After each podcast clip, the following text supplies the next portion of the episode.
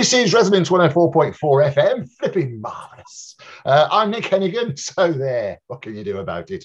And uh, welcome to another episode of Literary London, um, where we're really going to get stuck into the literature of London. Um, it is my great pleasure to welcome once again to uh, Resonance FM and to Literary London, Cathal Dallat. I've said that right, haven't I, Cathal? Oh, yeah, perfectly. Yeah, Thank you. I should, yeah. I should have checked. but uh, Cathal Dallat, uh, well, uh, poet, writer, critic, and currently champion of an incredible fundraising uh, celebration of the poet W.B. Yeats. Um, we've already talked about this once before, and we'll talk about it again. But just tell us a little bit about yourself, Cathal, what you're up to, and where you're from, and how things. Yeah. okay. Well, I mean, I, I came to um, Bedford Park uh, in Chiswick um, I guess I was about 20 with my then girlfriend, who who is, uh, in fact, returning from a trip to Paris. Um, my girlfriend, who's now my wife, Anne Marie Fyfe, who's a poet. Um, we weren't both poets then, although we'd both been dabbling back in Belfast. And um, yeah, so we were kind of attracted to Chiswick because it's such a lovely place. But also stepping down the, the steps of Turnham Green Tube Station, I stepped out and looked round uh, and immediately saw that this was Bedford Park. I, would had a very good English teacher, Sister Vincentia, who was um, a nun who had been at the very first Yeats summer school back in the 50s and was an enthusiast for Yeats. And so I'd learned an awful lot about Yeats at A level. And so I looked at Bedford Park and thought, you know, this is where we want to live. This is where John Butler Yeats brought his family up and all that.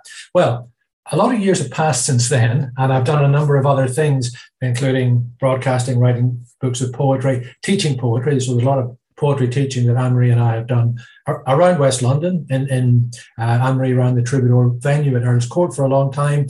Uh, we moved uh, our, our, classes and workshops to Chiswick, to Arts Ed, and of course, then um, we've been doing an awful lot more on air uh, since lockdown, as, as everyone has. So we still do regular poetry events. Um, I've got one coming up next week with an American poet. One of the things Anne Marie has focused on is transatlantic because Zoom gives you the chance to do that, whereas it wasn't so easy to fly them over from San Francisco to a little basement in Earl's Court. So, I mean, that's basically what we do is anything to do with poetry. We've run poetry events at the Bedford Park Festival for many years.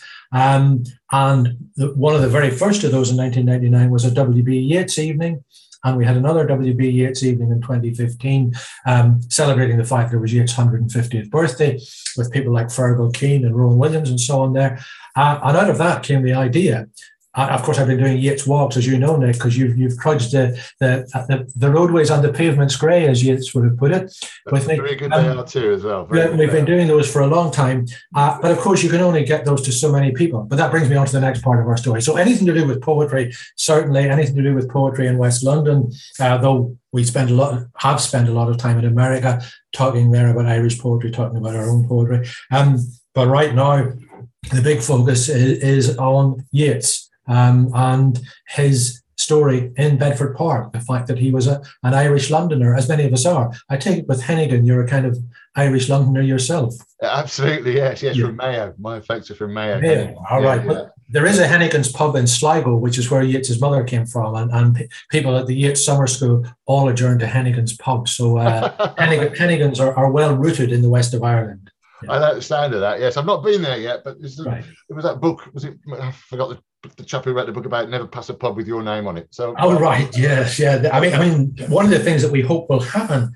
Um, it's a bit of a two-way approach. Of course, we want lots of people to come to Bedford Park, but when they read the story, I think an awful lot more people will want to see the landscape and legends and lores that inspired the young Yeats, that gave him such longing for his mother's uh, home place in the west of Ireland that produced poetry. Of course, his poetry isn't all about longing and so on, but that's kind of the nucleus of it. And so uh, one of the things that Bedford Park, the Bedford Park project will do is, I think, get more people going and experiencing that beautiful wildness, which is the other half of Yeats's life. So there's actually so the, the, specific projects that we're talking about now. There's sort of two halves to it, isn't there? So the first thing to say, uh, well, just tell us a bit about W.B. Yeats and his connection with London and what Bedford Park's all about, because it's, yeah, it's quite a special place. So W4, isn't it? We're W4 sort of Tube Station and turn right. Oh, sorry, Turnham Green Tube Station and turn right. Yeah, I mean, it, it's an interesting story. Um, Yeats's father studied. Uh, for the law, but decided he wanted to be a painter. And if you wanted to be a painter in the 19th century, you had to be in London because that's where all the uh, artists, actors, titled heads, etc., were were there to be painted. That's where patronage came from. So he moved rather to his wife's chagrin or unhappiness because she loved the west of Ireland and was very happy and, and thought they would live in, in Ireland. So anyway, they moved here, and like many migrant families, and I think this is why Yeats is a kind of a, a, an almost iconic figure for, for migrant families. They moved from one place to another. They never really settled. Sometimes they'd go back to Ireland. Sometimes they'd send the kids back to Ireland to be brought up by granny, which is not an uncommon experience for exiled families or migrant families. Um, and eventually, when they were in Kensington, in, in rooms in Kensington, um, John Butler Yeats heard a story that an Irish developer, Jonathan Carr, was building this village out in the country. Of course, Chiswick was out in the country then. It was like it was countryside from Hammersmith to Acton. And Chiswick had always been a place where artists went to to paint, to uh, write. Uh, you know, right right back sort of as far as uh, Edmund Spenser and so on. Had Chiswick was this lovely pastoral place. And someone was build, building a village there on arts and crafts principles. So there's a big William Morris thing here. There was a big sense of um, getting back to nature. The village structure, the whole place would be villagey with windy roads and trees but it would also be a community of artists. And so for him, that was absolutely magic because um, he wanted to be among artists. You would think a painter would want to be away from other artists so he could stand out in his own and be noticed. But in fact, they relied terribly much on each other. And it, was, it wasn't just artists, it was intellectuals. There was an underlying feeling of trans, American transcendentalism. Walt Whitman's poetry was the kind of in thing for this generation. This is Yeats's father's generation, and young Willie Yeats is growing up. Um, so the whole place was built in this idea of a better a better life than in to- industrial Victorian Britain. Um, he loved it because he was kind of celebrated as a great Irish raconteur and talker and wit and theorizer about art and so on. Um, uh, and his wife was always telling the children stories about Ireland. So there was a great tension there about how lovely Ireland was, and he was just excited to be in the middle of all this. And so the kids grew up with that tension love of Ireland, um, the buzz of the capital, the buzz of the artistic community, the wonders of Bedford. I mean, Bedford Park, if you think about it, in 1888, building a, a development that had in it a club, a church, a pub. Um, uh, the club admitted men and women on an equal basis, unheard of in London clubs. You know, it had its own sports ground, and um, they were mostly rented houses, so they weren't they, they, they, certainly weren't for the very rich. It wasn't Mayfair or Kensington. They weren't for the very poor either. Um, but this was for a sort of a, a lower middle class, arty, bohemian, utopian. And so they were all very egalitarian, anti imperial, and multicultural. So, so W.B. Yeats, as a young boy, grew up in that magical atmosphere. He writes wonderfully about it not so much in his poems, but in his autobiography, about how it was a, like a place out of a storybook people dressed like people out of a storybook. And I think there were a lot of eccentrics. I'm not saying there aren't a lot of eccentrics in Chiswick right now, but there certainly were then. So, so he grew up in that atmosphere, and um, that encouraged him to write. And um, so, basic, basically, um, he has gone on to be the hero of Irish literature, Ireland's great national poet. Although Seamus Heaney, a, a, a friend when I was growing up, um, um, became the second great national poet, and there are hundreds. There are thousands of other great Irish poets. So I say no, no disrespect to them all, but yet still is outstanding. Partly because of his wonderful poetry that's that's so loved by ordinary people in Ireland and, and in English throughout the English speaking world. But secondly, because the poetry that he wrote in London helped to revive Celtic culture. His sisters were also involved in the craft industry. His brother became a famous modern painter, but he was and, and and through his little dabblings in the Bedford Park Club and going to amateur theatre there, he eventually created the Abbey Theatre, one of the world's most famous theatres. So out of this comes an Irish cultural revival, which in turn accounts for Ireland's place, taking its place among the nations in the 1920s and 30s and becoming an independent country. So Ireland loves him for two reasons, if you like. And London has sort of gone, oh, yes, there was that chap over there somewhere, you know? and, and, and so um, once we found a bit of time to, to really talk about this, after the Great Yeats celebrations in 2015, the number of local people who were interested in saying, well, not just great to celebrate Yeats, but it kind of proves how Bedford Park fostered Yeats, nurtured him, became the crucible that turned that exile's longing into Nobel Prize winning gold. I mean, it is a kind of an alchem- alchemical process. And so as you say, there, there, there's a project there. The, the, first part of the project was called Celebrate WB Yeats in Bedford Park. And so we were looking for an artist uh, who would envisage that thing. Can, can you go to somebody and say, imagine somebody's genius springing up from the very ground he's walking on? Imagine he wants to celebrate gold and silver light as Yeats always did, and so on. And we were terribly fortunate because we launched we had two launches of the project. One was in the London Buddhist Vihara, which Yeats would have loved because he was fascinated by Hinduism, Buddhism, Islam, and so on. Uh, Eastern teaching was very in in Bedford Park in the 1890s. Um, so we had a launch there. We also had a launch in the Irish Embassy because you can imagine the Irish Embassy are fascinated by the idea that a London suburb wants to celebrate Ireland's national poet as, as, as a school kid, as a kid who grew up there. So we had that launch, and the great Ciarán Hinds, national theatre actor, but people will probably know him from Game of Thrones or um, from The Terror more recently. Um, so Ciarán did some readings for us, and he read He Wishes from the Cloths of Heaven and read those lines about enwrought with gold and silver light. Um, and Conrad Shawcross, the artist who, who we'd invited to the event, and whom, who we liked the idea of Conrad because he's Yeats was a literary person from an artistic family, and Conrad is an artistic person from a literary family. His father's William Shawcross, an author. His mother's Marina Warner, who is a very famous academic uh, and a Yeatsian. So he was kind of we were focusing on him, and he came out of that um, lecture and having listened to Ciarán's reading and said he wanted to create something that was enwrought with gold and silver light. And that idea of enwrought is kind of very Victorian William Morrissey, you know, bring working something out of light, pure light.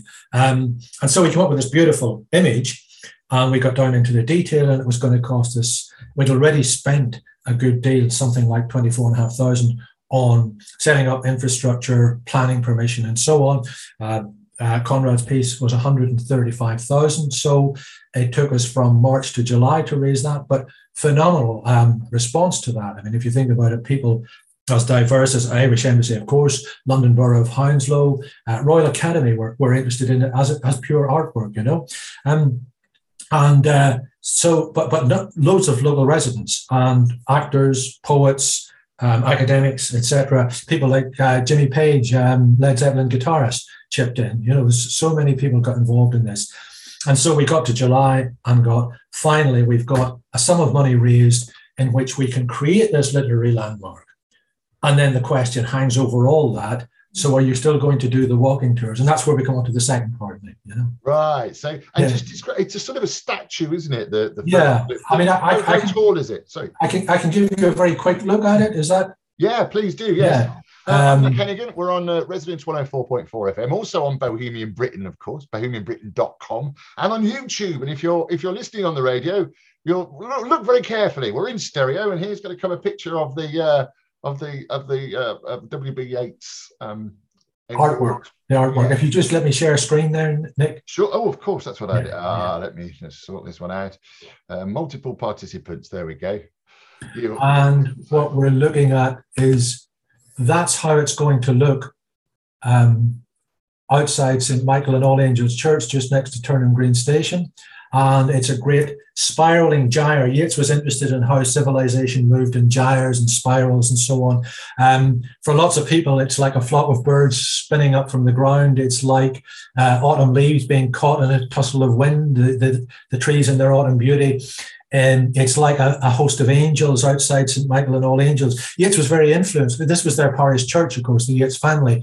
And, and angels were very much in in the William Morris world, the arts and crafts world, and so on. So the actual dedication of the church to St. Michael and All Angels, and then Yeats grew up with that, and there are angels all over his poetry. So this is kind of like it's whatever you want it to be, of course, but it, it's the spiraling genius, not just of Yeats, but of Bedford Park, whose ideas, whose, whose contemporary progressive ideas spiraled up and out into the world. And so that's going to be what you see from Acton Green if you walk across, if you walk up from Turnham Green Tube Station, you'll walk past that. And um, yeah, so that that's that's the whole of phase one of the project. That will take until June of this year, Yeats's next birthday, uh, to have that fully installed. There's a great circle. You probably can't see it terribly clearly in the picture, but there's a, a circular base with uh, with the words of the poem written around it in wrought with golden and silver light, the blue and the dim and the dark cloths of night and light and the half light. So that um, gives you a, a, a very uh, quick look Uh, and, and, and, of course, we can see everybody who's contributed, of course, people from writing to me from Texas and California and Japan are saying, here's a contribution. Oh, and by the way, we'll be along to see it when you unveil it. So we've got, at one level, a whole host of um, international uh, if you like, cultural tourists, but there's nothing wrong with that because uh, that's what London is very much about. But they're coming to see an Irish poet in the middle of London, as well as all the other literary sites in London. So we're delighted that that's happening. But of course, um, uh, locally, people are, are suddenly aware of it and wondering what's the story with Yeats. And so our puzzle is that, as you know from the literary walks, you, you take out 10, 15 people a couple of times a year and tell them the story, and everybody goes and says, that's fantastic. Why don't more people know about it? And with the artwork, of course, they could all come along and read the sign, which says roughly what I've been saying to you. Yeats was came to London at age two. The family moved here. He went to Godolphin School. He wrote some poems, etc. But it's that much on a sign because you can't put up a huge billboard with Yeats's whole life on it. In fact, the Bedford Park Society have a very good uh, information pillar a few yards from where we'll be, which will tell people a lot about Bedford Park and a little about Yeats. So we're kind of liaising with that so we don't all double up and so that we send them to look at our sign and so on. Uh, there's, we send people to look at their sign. But um, the big question was, how do you communicate this? And in a sense, to me, it's a shared heritage that nobody has bothered to share. Is it? Can you say that? I mean, it's in other words, everybody here owns a bit of the fact that they live in the place where all these good things happened. And people have tended to, the Bedford Park Society, of course, have been the custodians both of, of the ideals of Bedford Park and the fabric of Bedford Park. So they're a it's a conservation area. They make sure that the, the, the place is beautifully preserved and that people understand the architectural history and the aesthetic ideas behind the architectural history. Absolutely. But there's a tendency to say, oh, so and so who was an artist lived here and another artist lived here and so on. Many of them, artists, actors, writers, came here after they'd made a success of their lives and found it a, a good place to be. The difference with Yeats is that he was brought up here. Bedford Park made him. I say that with some caution because Irish friends will be going, oh no, that's too big a claim. So, you know, but Bedford Park, I mean, I think it's a story for migrants, for, for the capital generally. Lots of people come from different parts of the world in London, because of publishing, theatre, community, networks, etc., you have a way of developing your own culture, whether you're from the Caribbean or whether you're from India or, or the west of Ireland. You have a place to develop your own culture, and the capital is interested. The capital is buzzing with that. And you have a chance to give something back to your own culture, as Yeats phenomenally did, and as so many other writers who passed through London did. So Yeats is kind of, I'm not saying London made me, Uh, but Ireland filtered through London. And we often celebrate the Irish contribution to London as all those people who came and built the roads, uh, the nurses, the teachers, the, the, the, the road menders, even the, the, the cabbies and so on. But that's, that's part of the story. The other part of the story is, and you think of every name in English literature, George Bernard Shaw, Oscar Wilde, Terence Rattigan, W.B. Yeats, um, Sean O'Casey, Oliver Goldsmith, uh, Richard Sheridan, uh, all uh, Irish and so had a particular angle on London life and a particular wit and, and creative imagination to bring. So, so it's celebrating uh, London Irishness, but it's also celebrating the fact that, and, and you know, this, this is not getting political, but it is saying London in the late 19th century, or at least Bedford Park, was a place that was open to multiculturalism, was fascinated by Eastern religion, was fascinated by um, regional Irish, Scottish, Welsh, uh, Celticism. There were French painters. Camille Pissarro and his family lived here. In fact, uh, Nudo Rodo Pissarro actually moved into the Yeats' house after they left in, in Blenheim Road. So there are all these lovely little stories. There are Ukrainian anarchists. There is Madame Blavatsky, who's a Russian um, theosophist. There are Buddhists. Um, uh, Mancherjee uh, Bhownaggree, the second ever British Asian MP in the 19th century, this is not a new thing, lived in Bedford Park. Um, Sarojini, Sarojini Naidu, uh, who was called the Indian Yeats, visited the Yeatses and her, uh, Yeats's father did a portrait of her. So there's a wonderful uh, multi-ethnic aspect and interest in, of course, it was all British Empire then, so naturally people came to London, but that interest was there. And uh, that hasn't really been celebrated in Bedford Park. And when you think that Ealing, so 60% of Bedford Park is in Ealing. This is very detailed stuff, but 40% in Hounslow, 60% in Ealing. Both local authorities are very enthusiastic with the project. Ealing has the highest number of Irish heritage citizens, residents anywhere in Britain. And doesn't really celebrate, hasn't really until now celebrated the fact that Ireland's national poet lived in Ealing, uh, wrote some of his best poems in Ealing. Um, his mother is buried in Ealing. You know, there's a whole set of family connections there that have somehow got forgotten because the Yeats has moved away and the rest of his life was about Ireland. Of course it was, you know, and the poetry is, of course, international, much wider than Ireland. So that led us to what's the second part of the project? You've got your landmark there. Um, how are you going to tell people um, this story about Yeats? And so we're going in on, you might say, so many different fronts. Um, obvious ones, um, school work packs for children, which we're developing with local teachers, um, so that not only the schools around the area, but visiting schools will be able to access those online and give their kids uh, poems to learn, poems to recite, poems that they can understand, because some of Yeats's poems are about age and exile. I mean, lots of people in London have parents or grandparents who came from somewhere else. That sense is not unusual. So there are themes there that kids can understand and write their own poems to. So that's a kind of a learning and a creative writing exercise. There will be a public lecture in which we'll bring lots of community organizations along.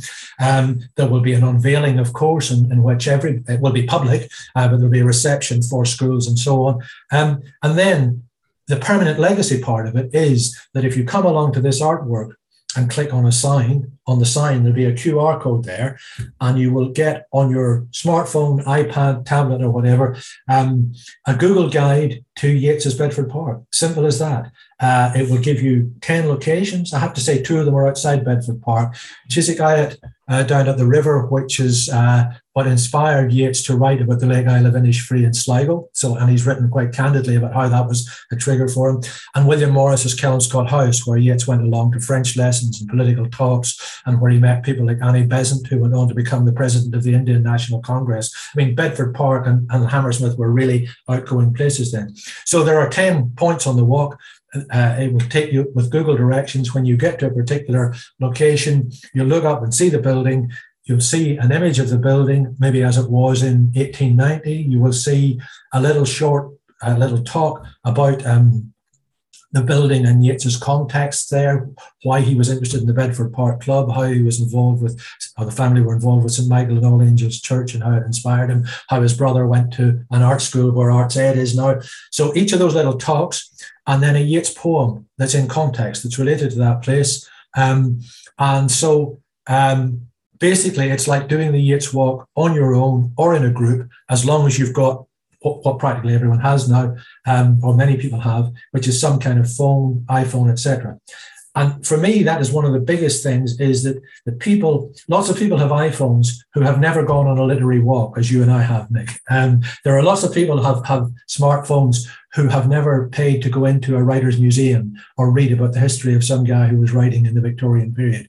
There are lots of people who have access to personal devices um, who wouldn't actually sit through a Yeats lecture in a church hall uh, or a university.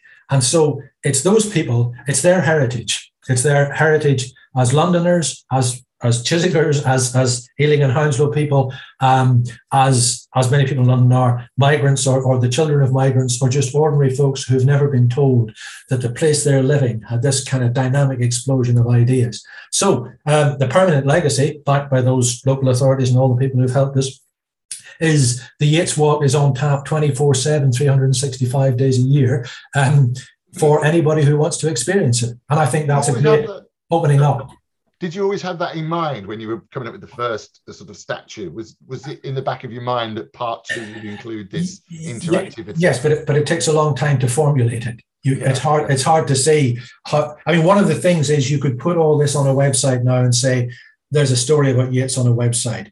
We want people to come to Chiswick we want them to walk around and see the buildings and understand how that atmosphere influenced them rather than a dry two pages on a website. We've already got a fairly good website. Bedford Park Society have a great website. Um, that's not what it's about. It's about coming here and experiencing a poetry place. The relationship between poetry and place, if you think of Wordsworth in the Lake District, if you think of Seamus Heaney in Mid Ulster, um, if you think of Charles Causley down in um, Devon Cornwall borders, there is a relationship between poetry and place, and much as you read about it, you don't experience it. And, and, that's why I'd also advocate people someday going to the west of Ireland and standing looking up at Ben Bulben, this most majestic mountain, you know, or standing on the shore at, at Rosses Point.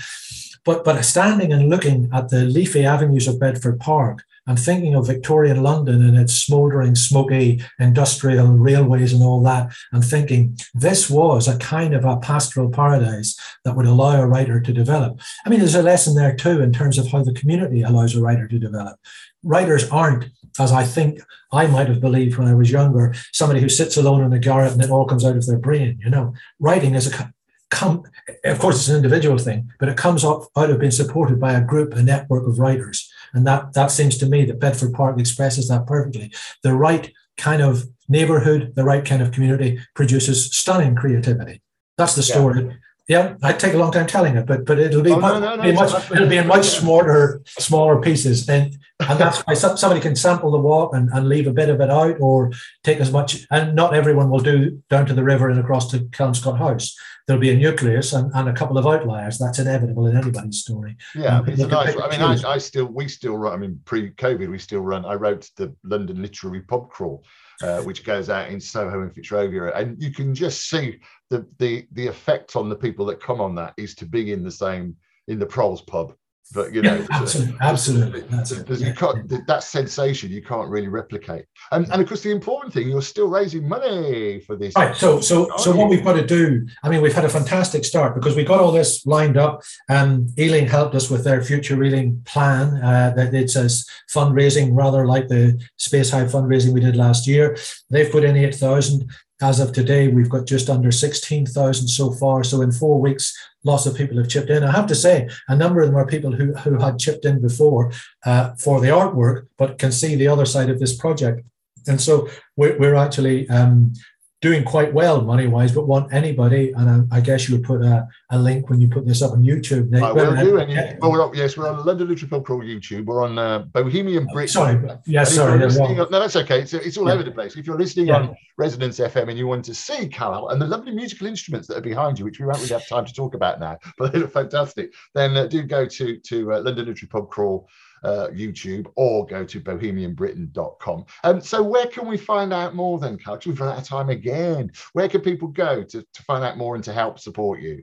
Well, uh, uh on the Space Hive site, uh, if if we can put that link up for people on our on our website www.wbyeatsbedfordpark.com, and that will lead you to the Space Hive site, which is the fundraising site. Um, and um, if if you go on Twitter, it's at Yeats Bedford Park. That's at Y E A T S B E D F O R D P K. So at Yeats Bedford Park, not only is the story of the fundraising there, but little bits of little bits of the story of Yeats and who he knew and, and what he did on a certain day in 1889 and so on. We've been building that up. So there's a lovely story there that you can follow on Twitter. And, and oh, of course, the more brilliant. people you join on Twitter, the better. Thank you. That's brilliant. What a great story. Well, good luck with it all. It's wbyeatsbedfordpark.com or Yeats Bedford PK on yeah. Twitter. We'll put those links on the, yeah. uh, on, the on on YouTube and on Bohemian Britain. We've run out of time again there, but Cathal, thank you so much for coming and talking. about Fantastic to have the chance to talk again. Yeah, um, we'll, we'll, have to do a third update later at some point. You, will hear more from us. Yes, it, it's really going well. Thanks for Thanks your help. very much. Uh, this is Literary London. I'm Nick Hennigan on Resonance 104.4 FM.